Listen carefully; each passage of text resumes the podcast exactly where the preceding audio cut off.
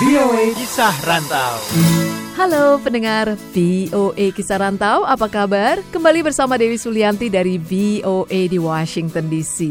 Kali ini ada obrolan bersama Dan Roberts, warga Amerika yang mendirikan Yayasan Hidung Merah di Indonesia. Saya suka dipanggil social entrepreneur. Sudah lebih dari 10 tahun kerja di dunia sirkus sosial. Itu adalah sebagai metodologi untuk membantu anak-anak bisa mencapai masa depan yang lebih baik. Mau itu pun lewat bisa percaya diri, bisa kerja keras, ataupun bisa sekolah, bisa lebih rajin sekolah dan segala. Intinya untuk menggunakan sirkus sebagai salah satu alat untuk membantu anak-anak. Bagaimana awalnya sampai Anda mendirikan Yayasan Hidung Merah ini? Dulu saya tinggal di Indonesia. Pas masih kecil, bapak saya kerja di situ. Saya ikut, saya sekolah SMP sampai SMA lulus di JIS, di Jakarta International School. Aku balik ke Amerika, kuliah di Chicago. Setelah kuliah, saya ingin balik ke Indonesia bawa pertunjukan sirkus saya sendiri, one man show aku ke Jakarta selama tiga bulan. Pentas keliling di daerah anak-anak kurang mampu di sekitar Jakarta. Nah, ke situ saya lakukan tour yang pendek ini. Seharusnya tiga bulan menjadi hampir 10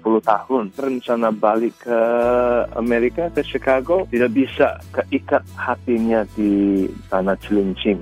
Saya cari bantuan dari sahabat saya, Mas Dedi, dan di saat itu pacar saya yang sekarang istri saya Mbak Reni kita bertiga diriin yayasan dengan filosofinya sirkus sosial bahwa anak-anak ini akan kita ngajarin seni sirkus supaya bisa membantu mereka punya mimpi mencapai mimpi itu. Mengapa Anda tertarik untuk mendirikan yayasan ini di Indonesia? Saya ke Indonesia, saya lihat kalau di Jakarta banyak anak-anak yang kurang mampu dan tidak banyak orang yang bantuin. Dari dulu saya selalu bilang kalau Indonesia memang sudah membagai banyak hal buat saya sebagai manusia mau itu dari teman-teman orang Indonesia pas saya masih sekolah ataupun itu budaya pengalaman saya saya ngerasa diterima banyak dari Indonesia dari khususnya Jakarta. Jadi setelah lihat filosofi membantu anak-anak yang sirkus sosial ini, saya ingin memberikan kembali sesuatu ke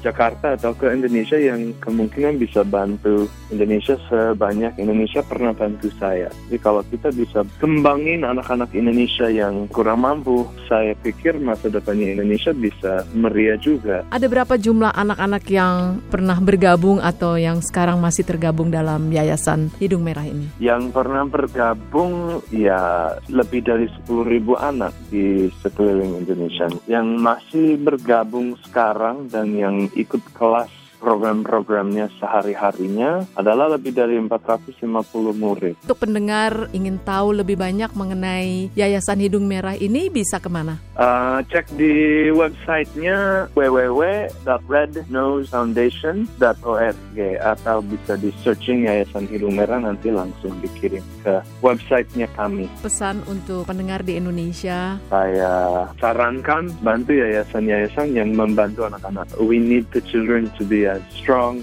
and as smart as they can be um, to help us face the challenges of masa depannya kita. Nah, itu tadi cerita Dan Roberts, pendiri Yayasan Hidung Merah di Indonesia. Semoga inspiratif ya. Dari VOA di Washington DC, Dewi Sulianti pamit.